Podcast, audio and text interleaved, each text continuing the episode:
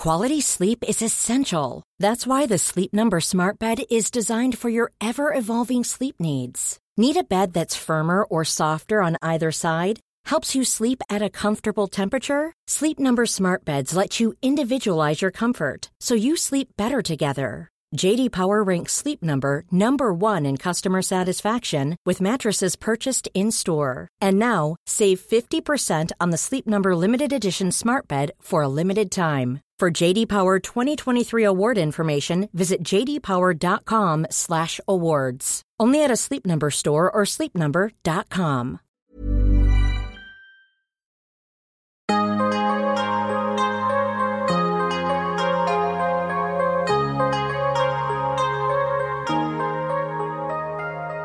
Vores mentale sundhed er nedadgående, og det er til trods for, at vi aldrig har været rigere, aldrig har haft flere muligheder og aldrig har levet længere. Det skal vi selvfølgelig tale højt om, så vi kan blive klogere på, hvordan vi får det bedre. Podcasten her handler om, hvordan vi kan lykkes med at være gladest og friest muligt i det ene, ofte ret travle liv, vi har. Og den handler om, hvordan vi kan lykkes med at være både professionelt ambitiøse og passe på os selv på samme tid. Jeg taler med eksperter og privatpersoner om alt det, der fylder inde i os. Min erfaring er, at når vi taler højt om de ting, så opdager vi, at der er mange andre, der bøvler med de samme ting. Og jeg tror virkelig på, at vi kan lære af og inspirere hinanden ved at dele vores sårbarheder, erfaring og viden. Så velkommen til Vores Mentale Sundhed, en Mindcare Collective podcast. Jeg håber meget, at du vil lytte med, og at du følger med på min Mindcare Collective profil på Instagram, hvor jeg hver dag deler indhold til refleksion, motivation og inspiration. Jeg hedder Lea Helmand. I podcasten i dag har jeg besøg af anne Sofie Sested Mønster, hun har stiftet Inspired Beyond Babies, der er et barselsnetværk, der henvender sig både til individer og til virksomheder. Vi skal i dag tale om, hvad barslen betyder i vores liv, og om hvad virksomheder og vi som individer kan gøre for, at barslen ikke kommer til at påvirke vores liv, vores selvbillede eller vores ret til ligestilling negativt. Vi taler også om sund succes, altså om at leve et bæredygtigt liv med en god work-life balance. Og ja, Anne-Sophie, hun kommer med en masse rigtig gode og vigtige perspektiver, som jeg håber, at du vil blive inspireret af. Inden vi starter, så vil jeg som altid også lige nævne, at du helt gratis og nemt kan støtte podcasten og Mindcare Collective, og det gør du først og fremmest ved at dele, at du lytter med. Det betyder virkelig, virkelig meget. Du kan selvfølgelig også donere et valgfrit beløb til podcasten. Det gør du via MobilePay-nummeret 155503, som du også kan se i tekststykket under afsnittet. Og så er det altså også virkelig dejligt, hvis du rater podcasten og anmelder den, og subscriber til den, hvis du kan lide, hvad du hører. Det er alt sammen med til at støtte, at der kan blive ved med at komme nye afsnit. Tusind tak. Velkommen til Anne-Sophie Sested Mønster. Tusind tak. Anne-Sophie, jeg har glædet mig til at tale med dig i dag. Vi skal faktisk tale om lidt forskellige emner. Nogle, som alle sammen er relevante og spændende, synes jeg. Men det hele det kommer til at centrere sig om det, der langt hen ad vejen er Mindcare Collectives kerne, og egentlig den her podcasts kerne. Og det er det her med, hvordan vi lykkes med både at være professionelt ambitiøse og også ambitiøse i forhold til vores egen trivsel og glæde på samme tid. Og det handler altså om, hvordan vi opnår sund succes eller bæredygtig succes, som jeg plejer at kalde det. Og vi kommer i dag især omkring emnet barsel, og herunder skal vi tale om, hvordan vi kan se anderledes på vores barsel og bruge den anderledes, end vi ofte gør det i dag. Og det ved du rigtig meget om. Og det er selvfølgelig relevant at tale om, fordi mange, jeg vil ikke sige alle, men mange af dem, der lytter med til podcasten, de er enten på vejen i 30'erne, eller midt i 30'erne, eller har lige lagt 30'erne bag sig. Og 30'erne, det er jo en alder, hvor barsel kommer til at fylde for de fleste. Og mange kvinder især, de kan føle, at barselen den, ja, kan være lidt udfordrende i forhold til, at man kan føle, at man sakker lidt bagud i forhold til andre på karrierestigen. Og det skal vi tale om. Og derudover så skal vi også tale om, hvordan du praktiserer sund succes i dit liv. Og i den forbindelse, der skal vi høre lidt om den lange rejse, du og din familie er på vej ud på om to uger faktisk. Og når det her afsnit er i luften, så er I afsted. Er du klar på den snak, Ansby? Det kan du tro. Jeg glæder mig rigtig meget. Dejligt. Lige om lidt, der springer vi ud i det, men jeg vil gerne lige starte med at præsentere dig. Du hedder Anne-Sophie Sested Mønster, og du er stifter af og CEO i barselsnetværket Inspired Beyond Babies, der giver virksomheder mulighed for at skabe en mere inkluderende barselskultur.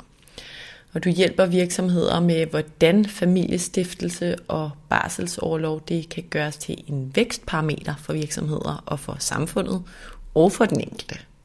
Meget relevant i den her verden, hvor ligestilling fylder meget.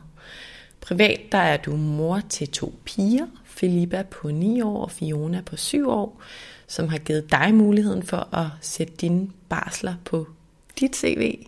Og det er noget, du mener, vi alle bør gøre, det her med sort på hvidt og sætte vores barsler på CV'et.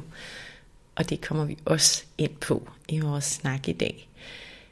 Lad os kaste os ud i det, Antv. Du startede for snart 6 år siden Inspired Beyond Babies. Kan du ikke starte med at fortælle mig og lytterne, hvad der fik dig til at gøre det? Jo, øh, som med så meget andet, så starter det jo med et behov. Øh, og hvis man ikke føler, at man får mødt det behov, så, øh, så kommer der nogle idéer. Øh, derfor startede ideen til Inspired Beyond Babies faktisk under min første barsel med Filippa. Hun var et øh, nemmere barn, tror jeg, end, end, øh, end så mange andre. På den måde sagt, at hun sov godt om natten, og jeg havde masser af timer i døgnet, synes jeg i hvert fald, til at at tænke over min egen tilværelse, og det var jo det første afbræk i mit arbejdsliv, jeg fik øh, under min første barsel. Og hun var meget nem i løbet af dagen, sov også meget i løbet af dagen, jeg havde en god fødsel, så jeg startede med overskud. Det lyder virkelig dejligt. Det lyder så dejligt, og jeg er fuldt bevidst om, at det er bestemt ikke alle, der får den start. Øhm, men når nu det var sådan, så øh, oplevede jeg bare en form for ensomhed, isolation, Øhm, jeg følte ikke, at jeg udrettede noget i løbet af dagen. Selvfølgelig, jeg tog vare på, på det allerkæreste. Men jeg havde det lidt som en, som en løve i et bur. Altså, jeg blev frustreret, og bare fordi jeg var gået på barsel, så var det jo ikke ens betydende med, at mine behov for at få stillet min nysgerrighed på, hvad der nu rører sig, og komme ud og møde nye mennesker, og udvikle mig og lære noget nyt, var gået fuldstændig stå. Jeg havde jo de samme behov, jeg var jo stadigvæk mig, øh, og så havde jeg jo fået den her ekstra dimension i mit liv, at jeg nu var mor og, og skulle tage vare på, på et barn. Og på det tidspunkt, der havde jeg bare brug for at komme ud af huset. Øh, og når min mand kom hjem fra arbejde, så øh, faldt jeg ham om halsen og spurgte, hvad for nogle strategier har I snakket om på arbejde i dag? Hvad har du fået eksekveret på osv.? Øh, og øh, jeg havde simpelthen brug for at få noget andet input end babysvømning, rytmik og, og salmesang. Og så fik jeg den her idé. Øhm, og som så meget andet, så kan en idé godt ligge og, og lumre lidt i noget tid, og den kan vokse på en. Og øh, så blev jeg gravid anden gang, og jeg havde stadigvæk ikke sluppet den idé her omkring et barselsnetværk, hvor man kunne komme ud og få noget fagligt input og lære om noget nyt og få noget inspiration og møde andre, fordi det var sådan, jeg personligt fik energi samtidig med, at man ikke behøvede at gå på kompromis med nærvær og samvær med den lille. Og øh, så da jeg kom på min anden barsel, så krydsede jeg selvfølgelig fingre for, at øh, mit andet barn, Fiona, også var øh, sov om natten og kunne give mig det overskud, øh, jeg havde brug for. Og øh, så da jeg kom på min anden barsel med hende, så havde jeg lige et længere sygdomsforløb, så det startede ikke så godt som, øh, som med Filippa. Men omvendt, så havde jeg brug for det netværk, og det var der, jeg eksekverede på det. Så under min anden barsel, det vil sige for syv år siden, der øh, etablerede jeg Inspired Beyond Babies faktisk, øh, og på det tidspunkt var det bare en Facebook-gruppe. Men konceptet er faktisk det samme, som det var dengang. Øh, og det var, at øh, vi mødtes ude hos forskellige øh, foredragsholdere eller eksperter inden for forskellige områder, øh, ude hos deres virksomheder. Og, øh, og så hørte vi om, om et eller andet med børnene under armen. Og så det første IBB-arrangement, det var faktisk, øh, der hørte vi om adfærdsdesign ude i en virksomhed, der brug kommunikation. Og der havde, der havde jeg krykker på, øh, og, og så min, øh, min Fiona under armen. Men det var det, der gjorde, at jeg kom igennem den barsel, og øh, ja, og jeg havde det fantastisk øh, i den barsel. Faktisk også på trods af en lidt hårdere start, og det var det, der gjorde, at jeg kom igennem dagene, og gav mig det overskud og den form for energi, jeg havde brug for i hvert fald på det tidspunkt. Ja, og jeg synes, det er vigtigt, som du også starter med at anerkende, altså barsler er jo enormt forskellige, vi er også enormt forskellige som mennesker, men det der med, om et barn sover eller ej, både om dagen og om natten, det er jo bare en fuldstændig afgørende faktor ikke? i forhold til, hvordan vi har det. Jeg synes jo, det er super smart med sådan et her netværk, og super spændende. Og øhm, jeg kommer bare lige til at tænke på de emner, som der fylder hos jeres foredragsholdere, både dengang og i dag, hvad, hvad har du lavet dig inspirere af der? Er der et specielt tema? Altså er det så moderskabet eller virksomhed, eller hvad er det, sådan, der, ja, der styrer, hvem der skal foredrag og holde foredrag? Det er, det er styret af en nysgerrighed på alt muligt. Øh, jeg er selv enormt interesseret i fagområder, som jeg måske ikke har beskæftiget mig med, men som jeg synes, at man godt kan få et indblik i. Så fokus er primært faglige emner, altså noget, man kan bruge i arbejdstøj med.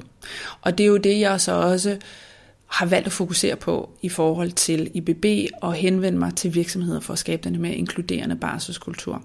Så det kan være om alt fra adfærdsdesign til personlig udvikling til hvordan man kan skabe sig selv en bæredygtig, et bæredygtigt liv og et, en, øh, en sund succes, som du også var inde på før, øh, i forhold til arbejdslivet, men også i særdeleshed øh, privatlivet.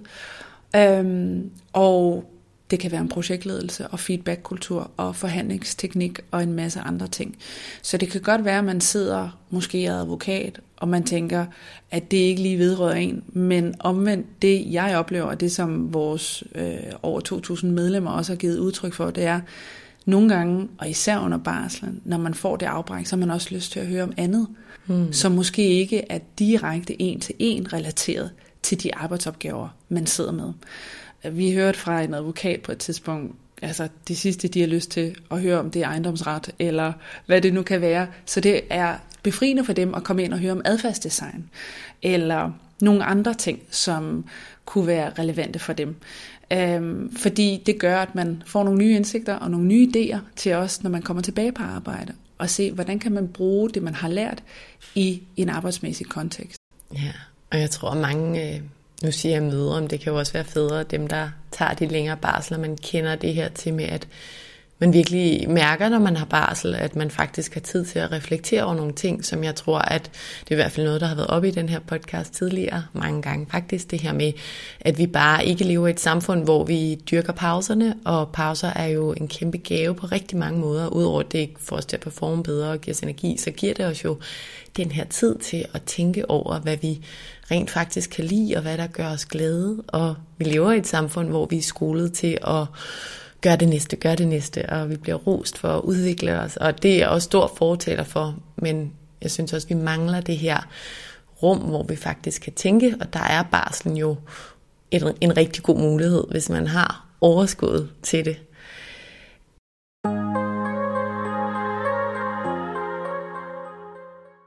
Anne-Sophie, vil du ikke fortælle lidt om, hvorfor en virksomhed som Inspired Beyond Babies er særlig vigtig i samfundet, som du ser det? Fordi i min optik er barsel et hovedgreb, hvad angår ligestilling, karriereudvikling og work-life balance i bund og grund, for at sige det meget kort. Um, man ved fra forskning, studier osv., vi har også lavet nogle egne undersøgelser i Inspired Beyond Babies her sidste år, øh, som viser, at først og fremmest så er der mange virksomheder, der mister medarbejdere enten under barsel eller lige efter. Ifølge den undersøgelse, vi lavede sidste år, der var der 23 procent, der skifter job i forbindelse med barsel. Og hvis ikke de skifter, så er der over 70 procent, der overvejer det. Og det, som du nævnte lige før, Lea, med, med tid til at reflektere over sit arbejdsliv, øh, når man er blevet forældre, øh, det giver barslen i hvert fald blandt andet mulighed for. Og der har vi oplevet tidligere, at virksomhederne simpelthen ikke var gode nok til at gribe medarbejderne, når de så kom tilbage. En ting er, at virksomhederne mister talenter, og det koster øh, sort på hvidt, altså på bundlinjen. Øhm, og derudover så kan, ser man også i forhold til arbejdsmarkedet, at kvinderne de halter bagud lønmæssigt fra mænd, og det starter typisk fra barslen. Og det har måske noget at gøre med, eller det har noget at gøre med, blandt andet, hvor mange dages barsel de tager relativt til mændene. Og der ved vi, at i gennemsnit, der tager kvinder 280 dage på barsel, og mændene tager omkring de her 33 dage. Og det er jo et kæmpe gap der, og en kæmpe forskel. Så på baggrund af den længere barsel, kvinderne tager, så har det også indvirkning på de valg, de træffer efterfølgende. Øh, øh, størstedelen af kvinder tager deltid, det kommer til at gå ud over deres øh, pension blandt andet, og løn, og det er derfor, vi ser, at det her løngab mellem mænd og kvinder typisk starter, når man stifter familie. Og det her løngab, det er noget, de aldrig får indhentet. Det er der også flere undersøgelser, der viser. Faktisk mener man, at der er en undersøgelse fra Princeton, som viser, at når kvinder tager, øh, tager barsel, så bliver løngabet mellem mænd og kvinder 20 procent. Og det er ud fra par, de har fulgt i over 15 år, fra 5 år inden de fik børn til 10 år efter, og så set, hvem der har taget barsel. Og det er noget, kvinder aldrig får indhentet. Derudover, når kvinder tager den længere barsel, så på et tidspunkt kommer de også over på noget, der hedder barselsdagpenge. Jo.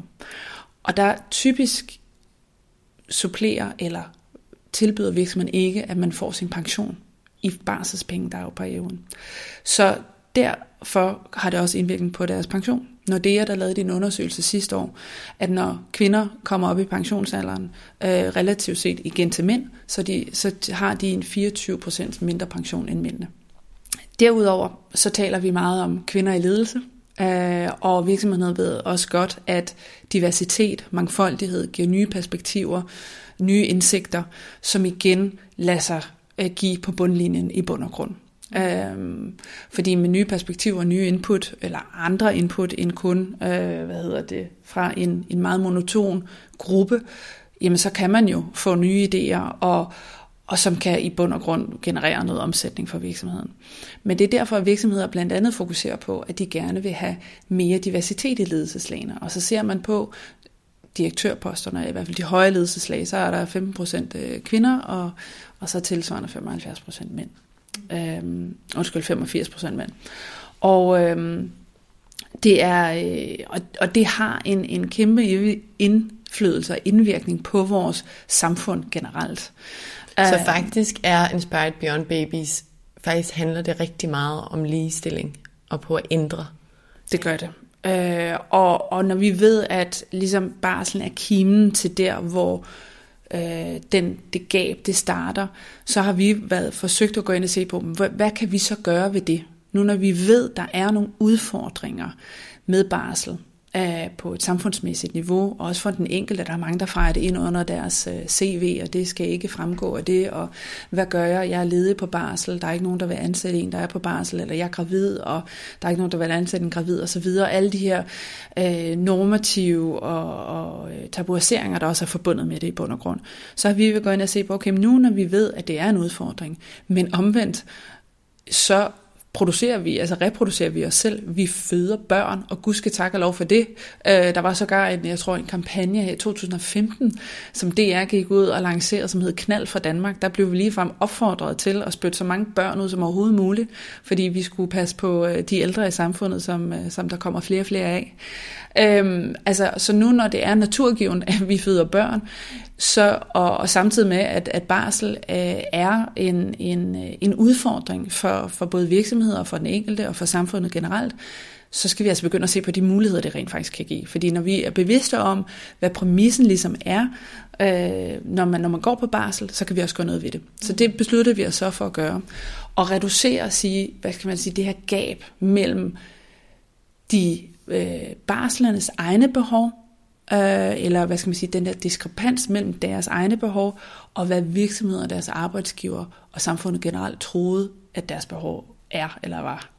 Og i forhold til det her, du var inde på med, med løngabet, som jeg tænker, at mange i hvert fald kan relatere til, og nok også synes er relevant, er ideen, at kvinder, nu siger jeg kvinder, fordi det er som oftest er dem, der tager en lang barsel, og det kan være, det ændrer sig, men at de ligesom skal uddanne sig i den periode, hvor de er på barsel, sådan at de ikke behøver at gå ned i løn, og faktisk kan bibeholde den samme løn som de mænd, der ikke har været på barsel, eller de kvinder, der ikke har været på barsel. Er det sådan, det skal forstås? Nej, for jeg synes heller ikke, at øh, det, det er vigtigt for mig at understrege, at det skal ikke være sådan performance-drevet, at man tager barsel, fordi nu skal det pludselig ikke være en, en kopi i sig selv, øh, som det så fornemt hedder. Det, som har været vores fokus, det er, at når man kigger på, hvordan det har været, at øh, Barslen, det var ikke noget, der fremgik af CV'et. Der har været øh, ordsprog som, at øh, barsel er kaffeslapperas, det er en ferie, eller hvad det nu kan være så vil vi rigtig gerne fokusere på det potentiale, der har, og den udviklingsmæssige periode, man, øh, man som person går ind i, øh, både som mor og som far. Vi, øh, vi gennemgår mange livsfaser i vores liv, og der er familiestiftelse, en af de her livsfaser. Og for hver livsfase, man, øh, man oplever, jo mere udvikler man sig. Og især med forældreskabet. Øh, det er en kæmpe livsomvæltning, som du også var inde på før. Ens værdisæt bliver ændret, ens prioriteringer. Tiden føles mere knap, og det får en anden dimension i hvert fald, en anden værdi. Og, øh, og man begynder at reflektere over de ting her. Og der er det også vigtigt, at vi som samfund begynder at indtænke generelt overloven som en naturlig del af ens arbejdsliv også. Fordi vi, vi kommer alle sammen i, øh, eller i hvert fald over 80 procent af kvinder i Danmark får børn.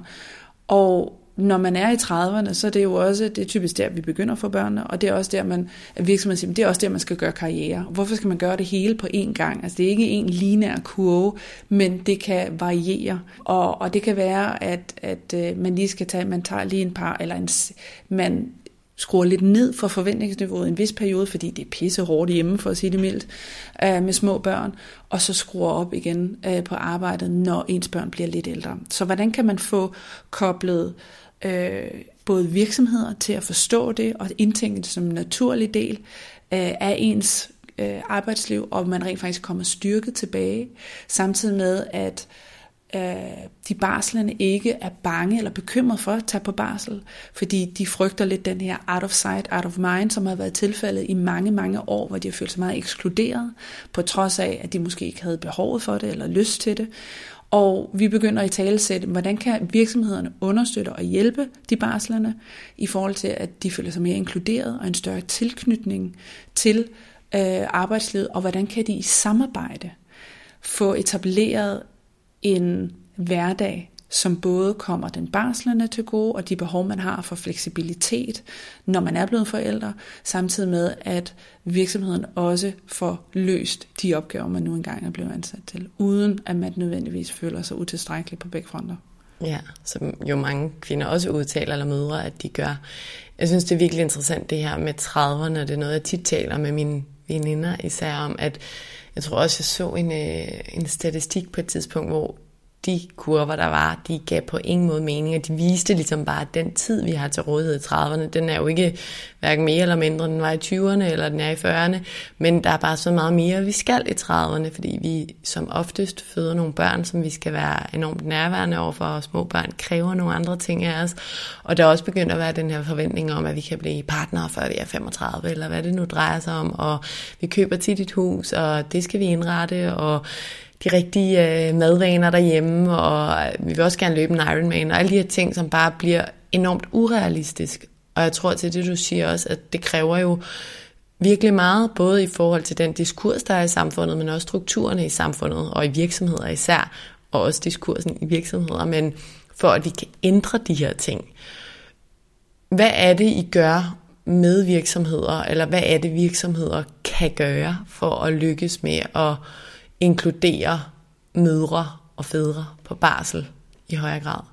Jeg plejer altid at sige, at øh, det, det, som er billigst og det, som er lettest, det er at spørge. Spørg medarbejderne, hvad de har brug for, hvad deres behov er. For det er så individuelt fra familie til familie. Derudover, så skal de selvfølgelig forsøge at skabe den her mere inkluderende barselskultur. Og den måde, de kan gøre det på, det er jo via dialogværktøj. Altså spørg ind, og det plejer jeg altid at sige, sådan en kommunikationsramme. Spørg dem, hvad de har brug, og hvad deres ønsker og behov er, forventningsafstemme med dem, inden de går på barsel, i forhold til arbejdsopgaver, når de kommer tilbage alt det her, så genbesøge den aftale eller de ting, de har talt om efter barnet er født. Fordi man kan jo nok tænke, at jamen, jeg vil gerne, når jeg kommer tilbage, så kunne jeg godt tænke mig at arbejde deltid. Eller nej, jeg arbejder bare fuldtid, når jeg kommer tilbage. Og jeg har kun tænkt, tænkt, øh, tænkt mig at tage øh, x antal måneder barsel. Men når den lille først er der, så kan det være, at alle de planer, man har lagt, bliver fuldstændig ændret. Så de skal genbesøge den her aftale og tjekke ind med dem løbende, efter de er født. Og selvfølgelig have en samtale, når de så er kommet tilbage og sige, nu har vi så lavet den her øh, plan, eller vi har aftalt det her. Øh, men simpelthen have, øh, og skal det ændres, eller hvordan fungerer det, og så genbesøge det igen nogle måneder efter, de er startet. Jeg tror, en rigtig vigtig point i det er også, at lederen i det, eller dem, der nu skal kommunikere omkring det fra virksomhedens side, er proaktiv omkring det, fordi jeg kan huske, i hvert fald inden øh, nogle af mine barsler, der har der egentlig været en åbenhed for, at ja, du skal være mor, og det forstår vi, og vi er familiemennesker og sådan noget. Men alligevel, når man så kom tilbage, var der en eller anden usikkerhed i forhold til, hvis jeg nævner det her selv, bliver det så anset som svagt, eller bliver jeg så mindre værd i virksomheden, eller er jeg ikke, øh, øh, du ved, er jeg ikke øh, berettiget til en lønstigning, eller så jeg tror, det kræver rigtig meget, at at lederen tager det skridt proaktivt og i talesætter det, så man ved, du ved, det her på agendaen, er det faktisk noget, vi tager alvorligt. Det primære ansvar ligger hos virksomheden, og det ligger hos den nærmeste leder, fordi det er der, man har den altså den kontinuelle dialog. Det er jo typisk med ens nærmeste leder. Så det er, det er vigtigt at i talesætte, at de virksomhederne og arbejdsgiverne skal udsætte strukturerne og rammerne for kommunikation og dialog inden under efterbarsel. Dernæst så er det også vigtigt, at medarbejderne selv tør og i tale sætte deres ønsker og behov. Fordi hvis de ikke er eksplicit omkring det, så er sandsynligheden for, at det de har brug for, rent faktisk kan lade sig gøre. Og det er der, vi prøver netop at tale sætte det her samarbejde. At de bare sådan, de skal tænke på deres arbejdsgiver som værende løsningen til at få det, som de gerne vil have det, så de kan leve et bæredygtigt liv i bund og grund med alt, hvad det indebærer. Og samtidig med skal virksomhederne også begynde at indtænke medarbejderen i forhold til fastholdelse videre, at de bliver nødt til at være fleksible og forsøge at understøtte dem på bedst mulig måde. Derudover så er der jo selvfølgelig mange andre ting. Nu til i IBB, det er jo et barselsnetværk, øh, som de kan få tilbudt på lige fod med andre professionelle netværk, der eksisterer. Jeg har altid undret mig over, når med, altså når virksomheden de gerne vil fastholde medarbejdere, så er der jo nogle helt konkrete greb, de bruger for at fastholde dem. Det er jo blandt andet i investering i dem og deres udvikling, realisering af potentiale, sende dem på kurser, seminarer, øh, for forhandlet, de kan få forhandlet sig til at være en del af et netværk i, øh, i deres lønpakke eller noget helt andet.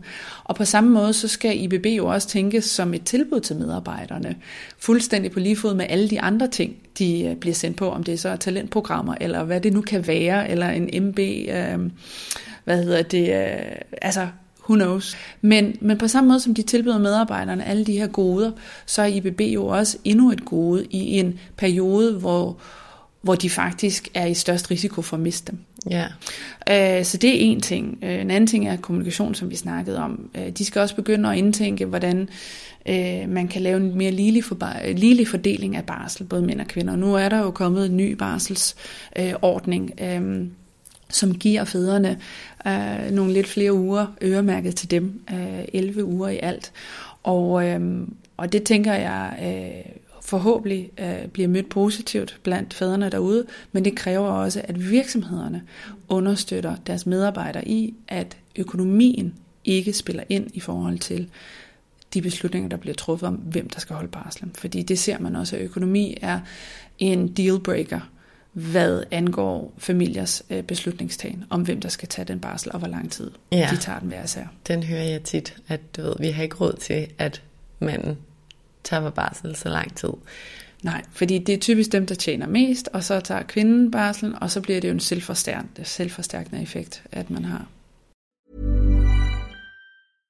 How would you like to look five years younger? In a clinical study, people that had volume added with Juvederm Voluma XC in the cheeks perceived themselves as looking five years younger at six months after treatment. Look younger, feel like you. Add volume for lift and contour in the cheeks with Juvederm Voluma XC. Reverse signs of aging by adding volume to smooth laugh lines with Juvederm Volure XC. For important safety information and to find a licensed specialist, visit juvederm.com. That's J U V E D E R M.com. Not for people with severe allergic reactions, allergies to lidocaine, or the proteins used in Juvederm. Common side effects include injection site redness, swelling, pain, tenderness, firmness, lumps, bumps, bruising, discoloration, or itching. There's a risk of unintentional injection into a blood vessel, which can cause vision abnormalities, blindness, stroke, temporary scabs, or scarring. Talk to a licensed specialist to find out if it's right for you.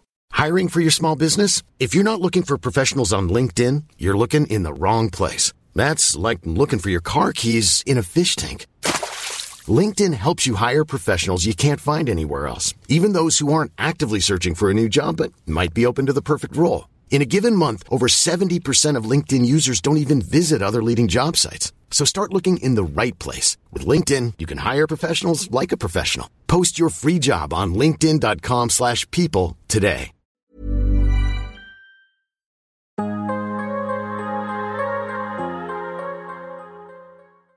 I forhold til, hvad virksomheder kan gøre i det her dilemma, altså det handler meget om kommunikation, og så er der noget med løn, og sådan er der nogle flere ud over det kommunikative, også med at både spørge til medarbejderne, og medarbejderne skal sige højt selv selvfølgelig, hvad ens behov er. Det kræver jo også en tryg kultur til det, men igen handler det også om kommunikation langt hen ad vejen. Er der andre sådan greb, som virksomheder kan gøre brug af? Det synes jeg bestemt. Øh, som jeg var inde på, altså tilbyde fuld løn under hele deres barsel, øh, både til mænd og kvinder, så de ikke skal tænke på det. Det er øh, tilbyde fuld pension også, øh, når de går ind i øh, barselsdagpengeperioden, øh, så de sikrer sig, at de ikke kommer bagud pensionsmæssigt, som vi var inde på i forhold til øh, med Nordeas undersøgelse, som viste, at ja, 24 procent øh, kvinder havde en lavere pension end mænd, når de nåede, nåede det til. Derudover så er der øh, tænke på ancieniteten. Altså der er jo der er mange virksomheder, som er bygget op omkring ancienitet for deres medarbejdere, og så de bonusordninger eller lønniveau, som kommer derefter. Og der er altså barsel en naturlig del af arbejdslivet, så det er jo også, det skal til med som en del af deres ancienitet. Derudover så ved jeg, at der er mange virksomheder, og nu nævner jeg jo nogle eksempler, som er baseret på, hvad virksomheder allerede gør. Og det synes jeg er fantastisk at opleve. Øh, der er nogle virksomheder, ved jeg, som førhen der kunne man kun var man optjent, eller havde man øh, optjent barsel, eller med fuld løn, hvis man har været ansat i virksomheden i et år. Men der er mange virksomheder, der rent faktisk fra, de, altså fra tre måneder efter de er ansat, altså blevet ansat det ved, efter prøveperiodens øh, slut, at der starter deres optjenelse af barsel fra dag 1 af faktisk. Og det synes jeg er fantastisk. Så, så det, har ikke, det har ikke noget at gøre med, at man skal være ansat et år før man gør sig, hvad skal man sige, før man er optjent, og man kan få fuld løn under barsel. Det er en anden ting. Øh, derudover fleksible arbejdstider selvfølgelig. Hjemmearbejdsdage. Og der har corona i hvert fald været medvirkende til at sætte den udvikling i, i, øh, i virkelig øh, i fuld fart. Fordi der er jo intet, der er så skidt, at det ikke er godt for noget. Jeg plejer altid at sige, at corona den har været med til at skabe en kulturændring på fire måneder, hvad der ellers normalt tager 10 år. Så hvad det angår, så fandt jo arbejdsgiverne også ud af, at vi var produktive, selvom vi arbejdede hjemmefra, sjovt nok.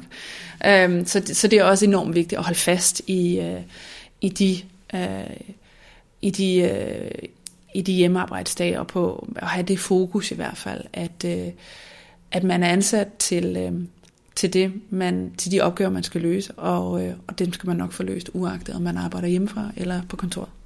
Ja, og i forhold til det der, hvor meget tid man bruger, så tror jeg, at rigtig mange kvinder kender det der til, at når de går på barsel eller føder et barn, så finder de bare ud af, hold op, for kan man være effektiv øh, meget sådan i komprimeret tid, hvor før der tog man måske lige lidt mere stille og roligt, eller drak en ekstra kop kaffe, eller sådan. Man kan faktisk nå rigtig meget. En anden ting i forhold til det her med, med tid, det er noget, der har fyldt lidt hos mig. Jeg har nævnt det en gang før også i podcasten med det her med at være ambitiøs på deltid. Og det kom lidt af, at da jeg sagde op, der talte jeg med nye arbejdsgiver, og så prøvede jeg at spille det her på bordet med sådan, jeg vil gerne have en ugenlig fridag. Og for nogle år siden, der havde jeg tænkt, nej, deltid, det, det kommer aldrig til at ske. Men lige pludselig fik jeg jo børn, og kunne bare godt se, hvis jeg også gerne ville være ambitiøs derhjemme, og på min egne vegne, så gav det måske rigtig god mening med en ugenlig fridag. Og jeg kunne se det fra andre, der har også været advokater og så videre, det virkede rigtig godt. Og det var sådan lidt grænseoverskridende at smide det på bordet, men, øhm, men hele den der tankegang, synes jeg bare virkelig kan noget, fordi vi lever i en verden, hvor enten er man ambitiøs, og ellers er man på deltid. Og en ting er, hvad vi medarbejdere synes og tror og ser det som, men det er jo også rigtig meget, hvad virksomhederne gør, fordi jeg tror, der er rigtig mange virksomheder, hvor du ikke nødvendigvis kan stige graderne, hvis du er på deltid, eller så bliver det ikke set som lige så oplagt i hvert fald, og man skal i hvert fald kæmpe en sag eller tage en diskussion op for at blive det. Og selvfølgelig er der noget med, hvor meget tid man har været der, og det skal også tages med i ligningen, men jeg tror virkelig godt, at man, man kan skrue lidt på det der. Bestemt, øh, og det vil jeg sige, det er en af mine største kæpheste.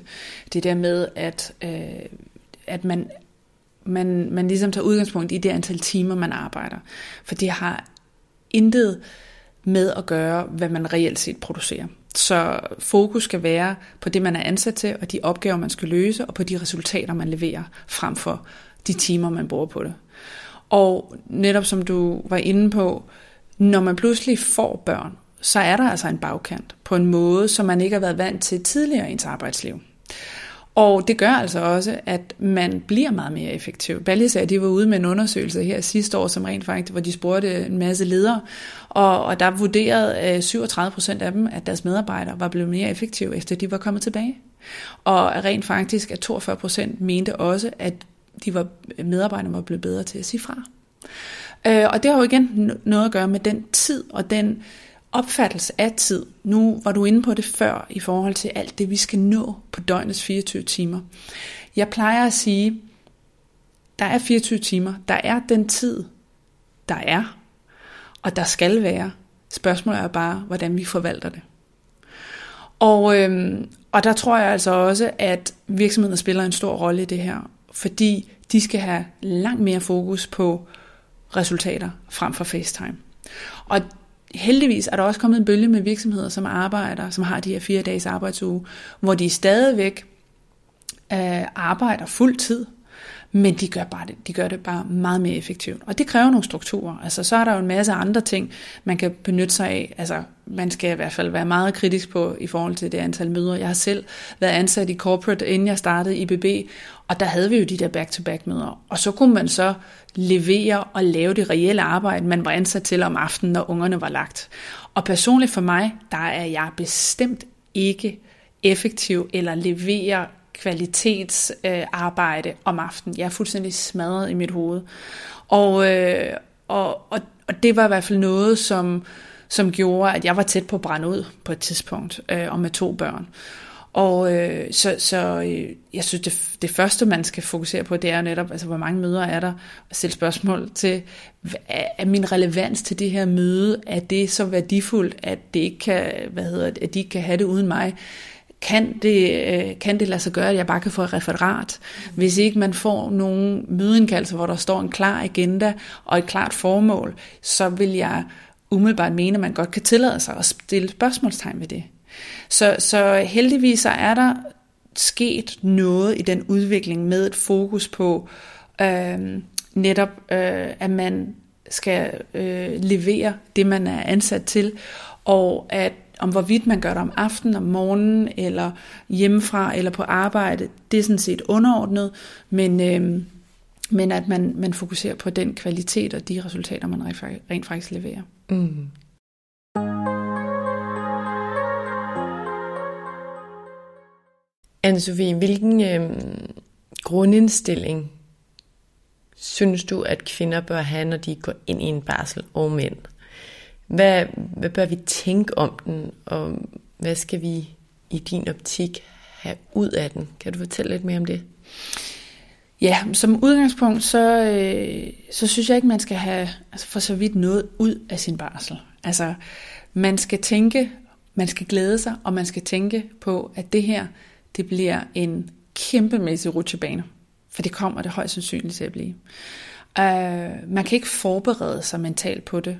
Øh, man kan få nok så mange gode råd, og jeg kan huske, når, inden man selv fødte, så kom alle folk og sagde, at det ene og det andet og det tredje, og du skal glæde dig til, og, øh, og, og omvendt så var der masser af ting, jeg ikke fik at vide, hvor, hvor man så pludselig står i det og tænker, hvad fanden er det her? Altså det er der ikke nogen, der har informeret mig om, og, og så videre. Øh, fokus var ligesom på den her fødsel, øh, men alt det, der sker bagefter, det havde man ikke så meget fokus på. Og, øh, og det overraskede mig helt vildt. Øh, så, så man skal bare være åben, og man skal lade sig rive med.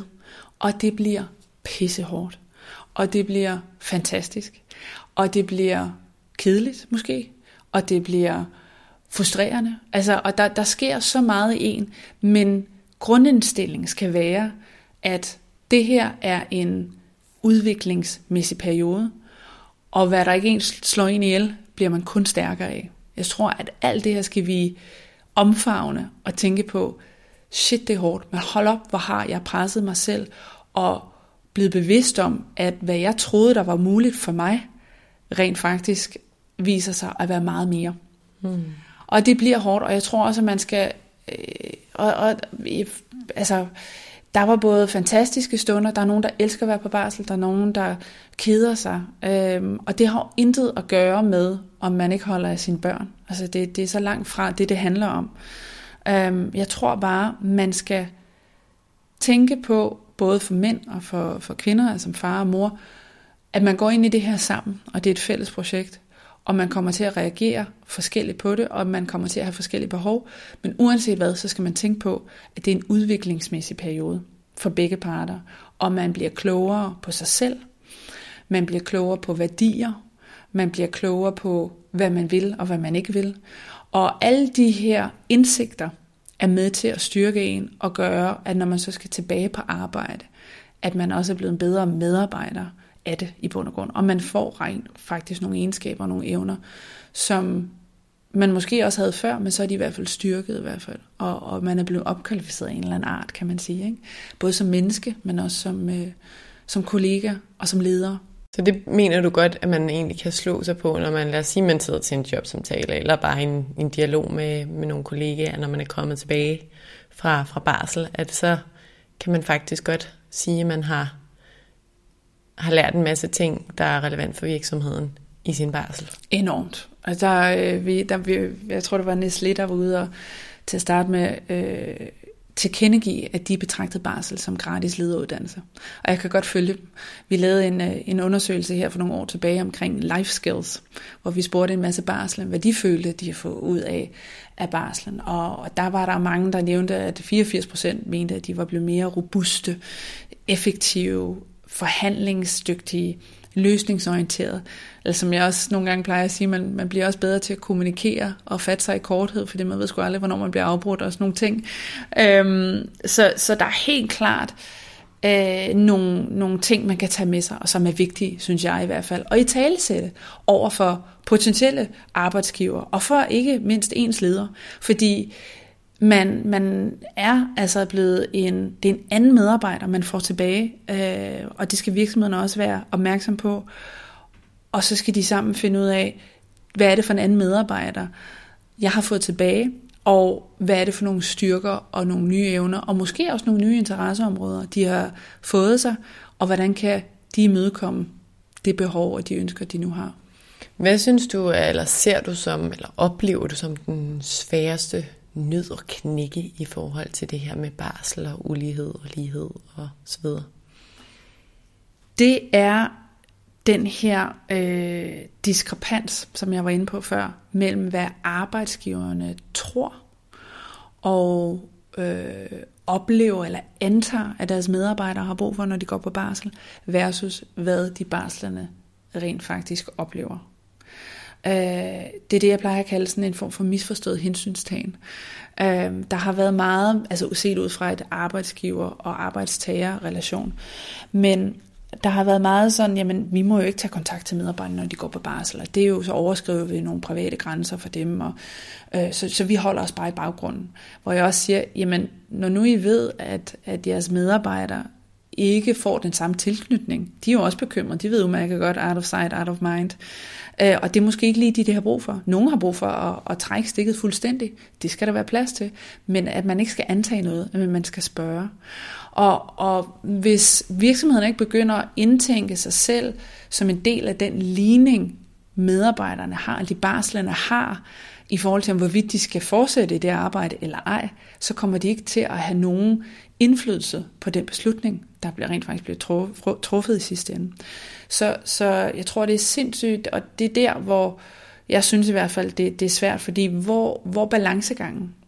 Men i bund og grund, så handler det om at spørge, fordi det er individuelt. Og der er nogen, der slet ikke vil have noget med deres arbejde at gøre, og bare være fuldstændig i synergi og harmoni og i symbiose med den lille, når de er på barsel, uden at tænke på noget andet. Og det skal der også være plads til.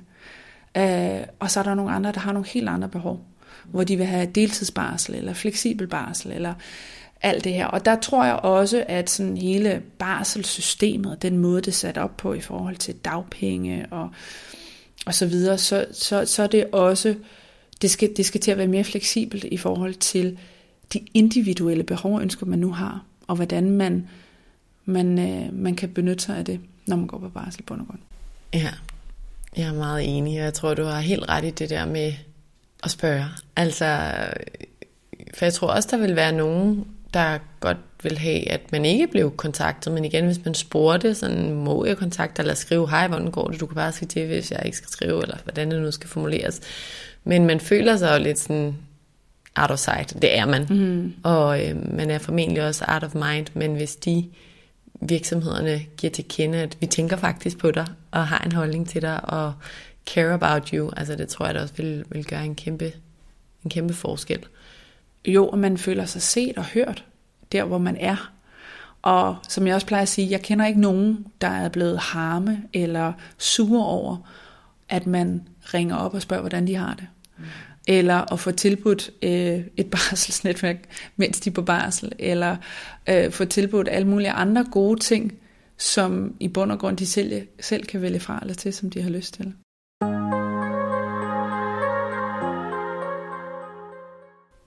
Jeg tænker, at vi lige springer videre til dig sådan lidt mere privat. Fordi som jeg nævnte i starten, så det vi taler om i dag, det passer jo rigtig godt ind i, i det primære fokus egentlig for Mindcare Collective og for podcasten her, som er det her med, hvordan er vi både professionelt ambitiøse, og hvordan er vi personligt ambitiøse på samme tid. Altså hvordan tager vi vores fysiske og mentale sundhed alvorligt, samtidig med, at vi har ambitioner for vores karriere. Fordi det er der mange, der struggler med, og som jeg ser det, så er det noget, vi skal lykkes med. Jeg ved, at den balance, den også er vigtig for dig. Kan du ikke fortælle lidt om, hvad du gør for at forsøge at efterleve det mål, eller den balance? Jo, jeg, øh, da jeg blev selvstændig med Inspired Beyond Babies til at starte med, der, øhm, der gjorde jeg det ikke for at arbejde solen sort og 80 timer om ugen og så videre. Det var jeg meget bevidst om. Så jeg gjorde det simpelthen for at skabe en hverdag, hvor jeg kunne være i det, og hvor jeg følte, jeg havde det overskud, samtidig med, at jeg var meget fokuseret på at skabe en bæredygtig forretning, altså en økonomisk øhm, sund forretning, men uden at det skulle gå ud over, eller uden at gå på kompromis med mit eget mentale min egen øh, sundhed i bund og grund. Og der skulle være plads til familie. Øh, og det er sådan, jeg har arbejdet lige siden jeg startede. Fra da det kun var mig, til nu, hvor vi er fem i alt i, øh, i virksomheden. Hvor vi mødes fysisk to dage om ugen. Vi, øh, vi arbejder fire dage om ugen. Og vi har etableret en sund forretning. Og jeg oplever, at vores medarbejdere er trives og er mere engagerede og, og, og meget lojale. Og de rent faktisk også kan få enderne til at mødes. Øh, og de har øh, også, mine kollegaer har, har typisk øh, små børn også. Så, så der, der er mange bolde i luften, og det skal der også være plads til. Og der skal være den der fleksibilitet. Øh, og for at være helt ærlig, så har vi også kun har fokus på, hvad er det for nogle opgaver, der skal løses. Jeg er for så vidt fuldstændig ligeglade med, hvor mange timer de bruger på det. Hvis de kan løse de samme opgaver på 10 timer, øh, og en anden kan løse dem på 40 timer, jamen så dem, der kan løse det på 10 timer, det er jo fantastisk for dem. Det frigiver jo bare noget mere tid til nogle andre ting øh, i den anden ende. Øh, så det, det er det, jeg selv prædiker og praktiserer, og det oplever jeg også, at mine medarbejdere gør. Synes du, det er svært nogle gange at overholde? Ja, det er det, fordi det kræver lidt, det kræver disciplin. Altså også fordi, når man er øh, selvstændig, jeg har altid gået meget op i mit arbejde. Øh, jeg kan huske, folk sagde til mig, øh, at du må ikke tage det personligt, hvis man fik konstruktiv feedback. Det er jo bare et arbejde.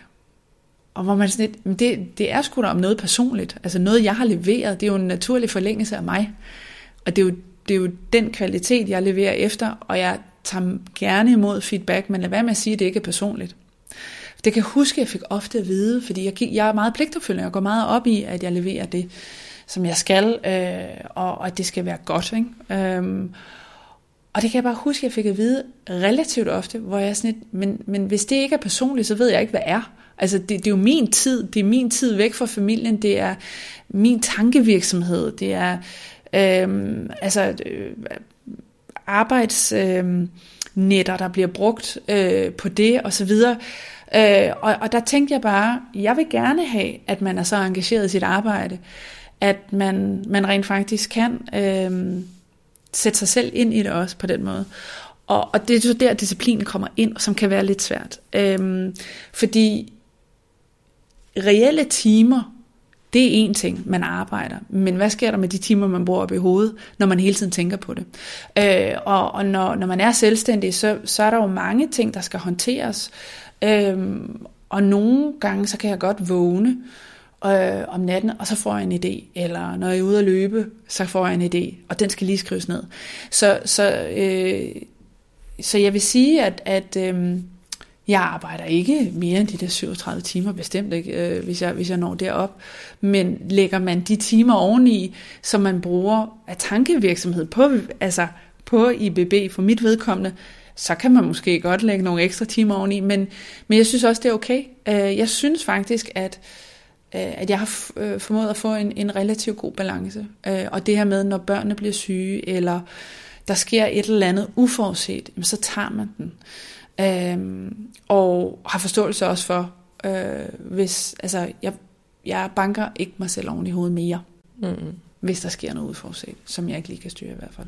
For det er i hvert fald et, et emne, jeg kan mærke fylder meget hos mig. Altså efter jeg kaster mig ud i Mind Care Collective, så er jeg jo min egen chef på godt og ondt, og det gør, at jeg kan lave nogle fleksi- fleksible ting, og nu har jeg for eksempel en masse veninder, der er på barsel, så kan jeg tillade mig at spise frokost med dem og se dem der, fordi jeg måske får dem set på et andet tidspunkt, og gøre de der ting. Når, når børn er syge, har jeg også meget mere frihed. Der kan så stadig opstå noget dårlig samvittighed i forhold til, åh, oh, det der, jeg havde sat mig for. Men jeg synes, det er svært, det der med, at jeg kan altid gøre mere. Og det har måske også noget at gøre med et. Jeg er også en meget pligtopfyldende person, øh, på godt og ondt, som du også selv nævner. Og så det der med, at jeg endnu ikke har stablet en bæredygtig forretning på benen, altså økonomisk. Og det kan jeg mærke sådan par meter der nemt kan give mig dårlig samvittighed. Vi har selvfølgelig lavet en plan for vores økonomi her hjemme, så det kan fungere, ellers ville jeg jo af gode grunde ikke gøre det, fordi vi har to små børn. Men det er meget nemt for mig at, at skubbe mig selv lidt i forhold til, ah, at du kan også lige, du kan også lige, for der er altid ting, jeg lige kunne gøre mere. Og der er ligesom ingen, der siger til mig, nu er det nok, eller du skal stoppe nu, eller sådan. så det skal jeg selv gøre. Og det er jeg nogle gange god til, og nogle gange synes jeg faktisk, det er rigtig svært. Men det er det også. Det er, det er helt vildt svært, fordi en ting er den fleksibilitet, man får, men det forpligter også helt vildt. Øhm, og, og det er, jeg tror, det er noget, man udvikler sig til. Altså, så, så lærer man også sine egne grænser bedre at kende. Mm. Uh, men det er svært, når man ikke lige har en, der, der kan sige stop. Uh, men uh, ja, og der er så nogle andre... Uh, når man tager et valg, så er der altid nogle fravalg, og så er det på bekostning af noget andet. Øh, også som du nævner, Lea, øh, jeg gik uden løn i øh, tre år. Ja, undskyld, to år var det. Øhm, og, og det var jo også et bevidst valg og, og så videre, men, men, men tanken om, at det her, det, det skal kunne, kunne køre, og det skal kunne lønne sig, Øhm, og så følte man sig også øh, mere forpligtet til det på en eller anden måde, at det, det lykkedes til sidst. Ikke? Øh, så, så det er nogle, nogle, nogle valg, man træffer, og, og der kommer nogle, øh, nogle refleksioner og, det, og svære stunder også forbundet med det. Men jeg er øh, overbevist om, at det nok skal lykkes både for dig og, og for alle andre. Øh, men øh, men det, det kræver også, at man er vedholden. Ja, det er bare vigtigt at tale højt om det der med, at fleksibilitet ikke kun er godt, og det kan også have nogle, nogle svære ting med sig. Ikke? Jo, enig. I forhold til det her med sund succes så, øh, og bæredygtigt liv generelt, og bæredygtig succes, så nævnte jeg i starten, at øh, dig og din mand og dine to børn, I skulle ud og rejse i otte måneder. Vil du ikke fortælle lidt om, det lyder jo virkelig spændende, hvorfor har I valgt at gøre det, og hvorfor har I valgt at gøre det nu? Jamen, der er mange årsager til det. Øh, jeg har altid været enorm rejseløsten. Ud fra den her, ud fra, ud fra hvad skal man sige, den øh, livsførsel af at finde ud af, hvad det er, der giver en energi, så har det at rejse for mig altid givet mig sindssygt meget energi. At komme ud og opleve verden, og opleve nye kulturer, og få indblik og indsigt i øh, noget historie. Og da jeg mødte min mand, der var han ikke så rejseløsten, som, øh, som jeg var. Så øh, han er blevet det, efter vi mødte hinanden, og øh, vi har været ude og se verden sammen. Og så har vi så fået to børn, og jeg har altid haft en eller anden drøm om, også inden jeg fik børn, om at når man så fik børn, at man kunne være med til at give dem en gave øh, på livet på den måde, og komme med ud og, og rejse med dem. Og jeg tror, det har jeg givet udtryk for helt fra starten af, og på et tidspunkt så så sender min mand mig, han har set en eller andet øhm, på Instagram, eller en historie med, med en familie, der havde rejst jorden rundt for nogle år tilbage, og så sender han mig et skærmdump af det, og siger, skal vi ikke gøre det? Og så var jeg jo, og han vidste jo, at det var en af mine øh, helt store drømme at gøre det med vores børn, øh, og så var jeg jo sådan selvfølgelig, og det er jo altså mange år siden efterhånden, så begyndte vi jo så at, at tale om det, øh, men en ting er, at man har en drøm, og man taler om det, men hvornår beslutter man sig så reelt set rent faktisk at eksekvere på det. Og øh, der øh, tog vi meget øh, afsæt i vores børns alder også. Øh, jeg har talt med nogen, som har gjort noget tilsvarende, og det råd, jeg fik, eller det input var, at man skulle helst gøre det, og igen, børn er forskellige, familier er forskellige, men, men det råd, jeg fik, det var, at hvis det kunne lade sig gøre, så kunne det være en idé at tage afsted, inden børnene var fyldt 10 år. Og det havde noget at gøre med, at øh, det ville føles som et større traume for mig at blive trukket ud af, af skolen og væk fra venner osv. Øhm, og så tænkte vi, okay, jamen øh, så må vi jo gøre det, inden vores ældste fylder 10 år. Og så talte vi så også om det igen, og så kiggede vi på hinanden og sagde, så skal vi, nu skal vi have sat årstal på. Jamen, øh, så må det være 22. Og så kiggede vi på hinanden der 1. januar og sagde, nå, nu er, nu er året 2022, nu skal vi til at, at undersøge det. Øhm, og vi er jo heldige, vi er i den heldige situation, kan man sige, at vi begge to er selvstændige. Min mand er også selvstændig. Jeg har medarbejde, det har han ikke. Øh, men jeg havde det også sådan, at hvis ikke det kunne lade sig gøre nu, hvor vi begge to har den form for fleksibilitet, så ved jeg ikke, hvornår det ellers skulle kunne lade sig gøre. Og vores børn havde også en alder, øh, hvor jeg tænkte, at jamen, de kan også huske det. Altså de får noget med sig. De kan, øh, jeg er også meget fokuseret på, at når vi er ude at rejse, at de skriver dagbøger, at, at vi har noget fysisk med hjem. Fordi man laver ikke den form for investering, både ressourcemæssigt, økonomisk, mentalt og alle de her ting, for at de bare de ikke kan huske noget af det, når man så kommer tilbage. Det, i hvert fald, det, var den, det er den holdning, vi har. Så øh, vi tænkte, at det var stadigvæk aldersmæssigt øh, nemt også for os øh, hvis man tænker på skolegangen, fordi det pålægger jo en hjemmeundervisning. Men der kan vi stadigvæk være med. Altså det er ikke i 9. klasse, hvor de står og skal til øh, eksamener, eller jeg skal lære dem om... Øh, hvad hedder det, brøkregninger og, øh, og så videre. Altså jeg kan, jeg kan ikke huske så meget fra den gang. Så øh, jeg tænker, det, nu er det også et niveau, hvor man selv kan være med i forhold til at agere lærer øh, over for dem. Øh, de får noget med sig, de kan lære noget, de bliver klogere på dem selv forhåbentlig, de bliver bedre rustet til nogle ting. Og, øh, og selvfølgelig også os som familie, altså at det er, øh, det er noget, der binder os sammen øh, og gør os stærkere. Og så var der jo lige den... Øh, den faktor, som hed, at jeg havde nogle medarbejdere, der siger, okay, hvordan fanden kan jeg efterlade min forretning øh, herhjemme, velvidende om, jeg kommer ikke til at arbejde fuldtid, eller deltid, eller øh, kommer til at arbejde i hvert fald det omfang, som jeg gør nu, når jeg er herhjemme, fordi jeg vil gerne være der, hvor vi er. Øh, det var også en klar aftale mellem min mand og jeg. Det var, at han skulle som udgangspunkt arbejde, men det skulle jeg ikke. Fordi hvis vi under, og der tror jeg alle kan ikke genkende til det der corona-lockdown, så skal han et møde, så har jeg et møde. Hvis møde er vigtigere end, end den andens, øh, jeg står og skal aflevere et eller andet nu her, jamen det skal jeg også. Du må tage børnene. Nej, nu er det din tur. Jamen jeg har et, øh, et opkald her. Altså, så vil det falde fuldstændig til jorden fokus har også været på, og det vi gerne, det vi gerne ville have ud af det, det var lære om kultur, lære historie, komme ud og se en masse ting, som børn også kan få med sig, og så simpelthen være til stede. Så det er det, det, der har været vores øh, aftale mellem os. Han som udgangspunkt arbejder, og heller ikke i det omfang, han gør nu, men trods alt får nogle timer i løbet af døgnet og, og for at gøre det. Og på samme måde, så, så skal jeg hjemmeundervise dem øh, nogle timer hver dag, Øhm, og så laver vi ellers sightseeing. Øh, jeg tjekker selvfølgelig ind med mit team en gang om måneden, som vi, til nogle statusmøder, som vi også har på nuværende tidspunkt. Og jeg har forsøgt løbende at lære dem op i de ting, overdraget en masse opgaver, og, øhm, og simpelthen give dem indblik i systemer og processer, som de måske ikke har haft indblik i før, men som de så har nu. Og jeg er fuldstændig 120% tryg i at efterlade det til dem. Mm.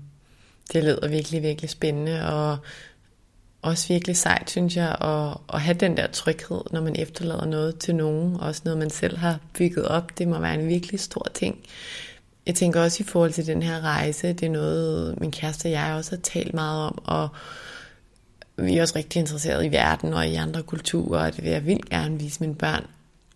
Jeg tror, noget som jeg også bliver ved med at komme tilbage til i den her podcast, og eksperter kommer til at, eller bliver ved med at nævne, og sådan, det er det her med, med nuet og nærværet, ikke? og det er jo både i forhold til stress, altså hvad der får os væk fra det, og det handler også, altså meditation er også at være i nuet. Der er mange emner, der egentlig rimer på det der med nuet, og mange studier viser, at langsigtet glæde i høj grad er nære relationer og vores evne til at være til stede lige nu. Og jeg forestiller mig, at en af de store gaver ved at tage væk er, at man ikke har, altså når vi derhjemme, jeg skal starte med at sige, jeg ved godt, der er en masse praktisk også, når man rejser ud, og det er også hårdt på nogle måder. Der er jo ikke noget, der er, der er perfekt på den måde, men du har ikke et hus, hvor du hele tiden kan tage dig til et eller andet og ordne et eller andet, og i løbet af sådan et år, så er der også rigtig mange familiefødselsdage og sådan noget, som jeg jo ikke vil være for uden i et liv, og som jeg er rigtig taknemmelig for, og vinder og sådan noget, men jeg tror virkelig, der er en gave med det der, sådan, okay, det er onsdag, hvad har vi lyst til? Vi er her,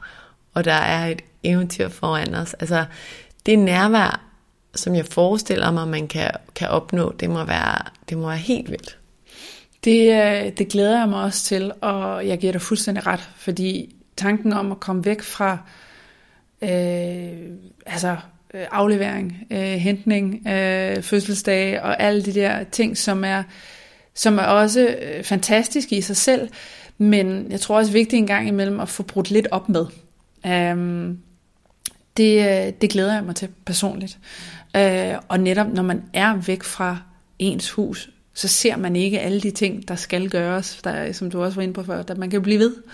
Uh, der er altid noget, man kan altid gøre mere. Ikke? Um, og det, det får man, tænker jeg, umiddelbart. Vi ved det jo ikke, for vi er ikke taget afsted endnu, men jeg tænker i hvert fald, at, at det, øh, det bliver i hvert fald et, et, noget mindre, der kommer til at fylde i ens hoved. Altså man taler meget om den her mental overload. Ikke? Um, og det tror jeg ikke er, kommer til at være tilfældet, når vi er afsted. Det håber jeg i hvert fald ikke. Det er ikke det, der er tanken med det. Mm. Jeg glæder mig til at få en update på det, Anne-Sophie. Anne-Sophie, nu taler vi jo meget om karriere i dag, eller har talt om det, og om barsel, jeg tænker et spørgsmål, som jeg nogle gange godt kan lide at stille, uafhængigt af emnet. Hvis du lige sådan øh, bevæger dig lidt op i helikopteren og kigger på verden og på dit liv, og sådan, hvad er meningen så med livet for dig? Ja, jeg elsker øh, det spørgsmål, fordi det har virkelig øh, gjort, at jeg har tænkt meget, men det, øh, det som jeg ser som ens vigtigste øh, det, der er vigtigt øh, når, med ens tid her på jorden, det er, at, at vi alle har et formål, og at vi, øh, at vi gør en forskel for de mennesker, vi møder på vores vej. I bund og grund, kort sagt. Øhm, fordi når alt kommer til alt, og det reflekterer jeg også meget over, det er nok sådan, jeg selv har, har levet mit liv. Jeg vil gerne have, at der på min gravsten står, at hun gjorde en forskel. På den ene eller på den anden måde. Om det så er helt konkret med at øh, være med til at etablere skoler i øh, ulandene, øh, til at være opfattet som meget hjælpsom øh, person for ens medmennesker, til at være en, en kærlig mor, øhm, til at være en, en god og øh, øh, støttende hustru, øh, hvad det nu kan være. Øhm, men at man, man rører mennesker på en eller anden måde øhm, hele livet igennem. Tak for at dele det. Og som det aller sidste, så vil jeg gerne høre, hvis du skulle nævne to-tre pointer eller reminders, ja, som du vil nævne for mig og lytterne, eller gentage i forhold til det, vi har talt om i dag, baseret på din viden og erfaring. Hvad er så det vigtigste, du, det vigtigste, du gerne vil, vil nævne? Det er, at øh, jeg synes, at man skal være ærlig og eksplicit omkring sine ønsker og behov. Fordi hvis man ikke er det, så kan andre ikke hjælpe en med at imødekomme dem, bund og grund. Og det gælder jo både på arbejdspladsen, men også i parforhold og venskaber osv. I alt, at man simpelthen i taler sætter det.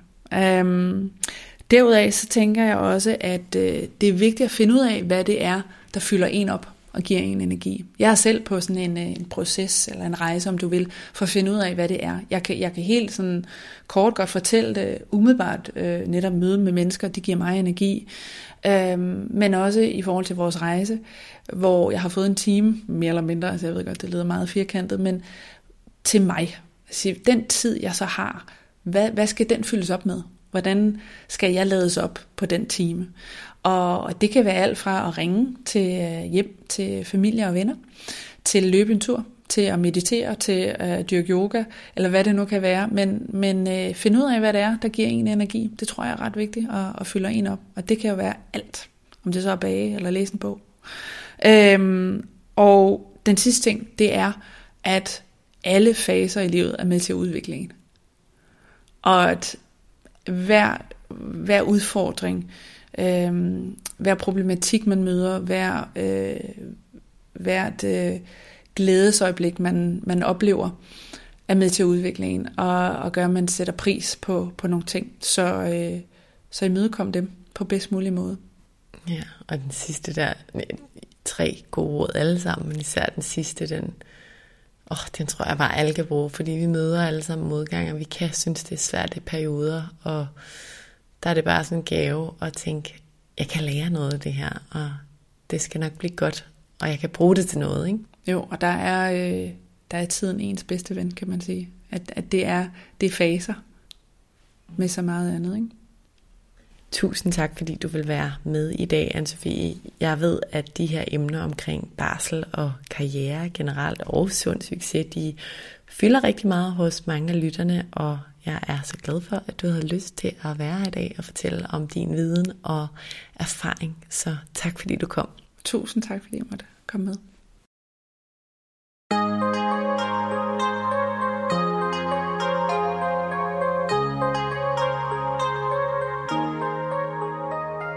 Jeg synes, at Anne-Sophie bragte rigtig mange gode og vigtige pointer på bordet i dag.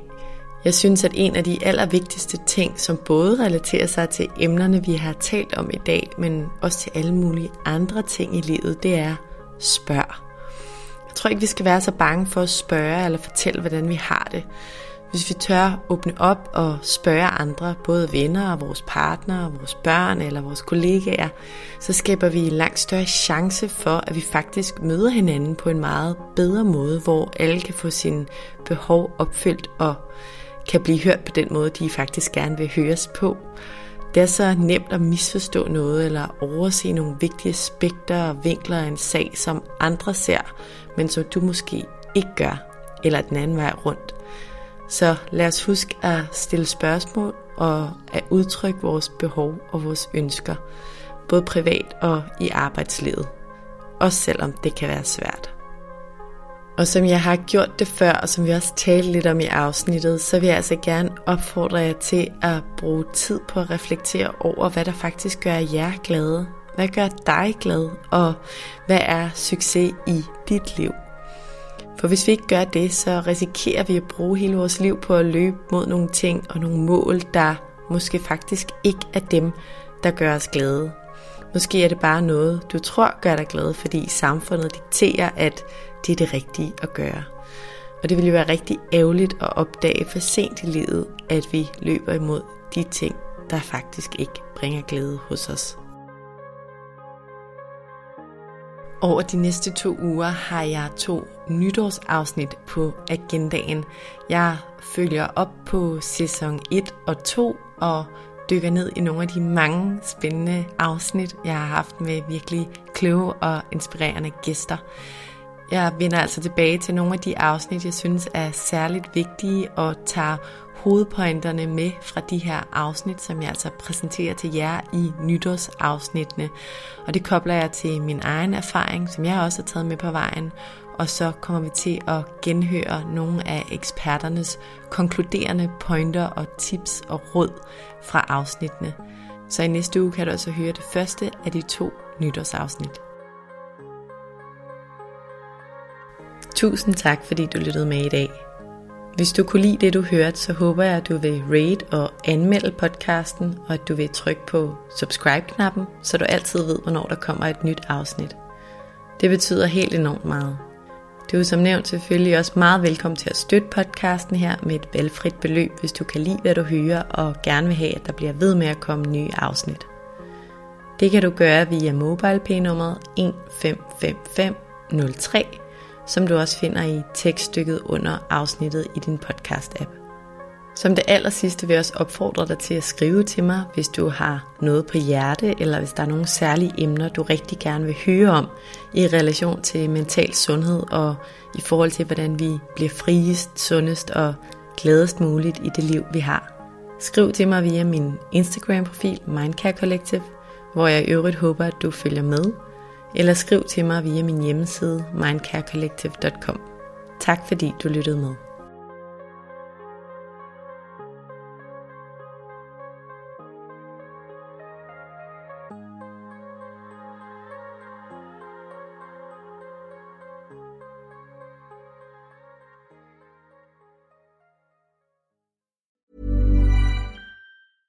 Mom deserves the best, and there's no better place to shop for Mother's Day than Whole Foods Market. They're your destination for unbeatable savings, from premium gifts to show-stopping flowers and irresistible desserts. Start by saving 33% with Prime on all body care and candles. Then get a 15-stem bunch of tulips for just $9.99 each with Prime. Round out Mom's menu with festive rosé, irresistible berry chantilly cake, and more special treats. Come celebrate Mother's Day at Whole Foods Market.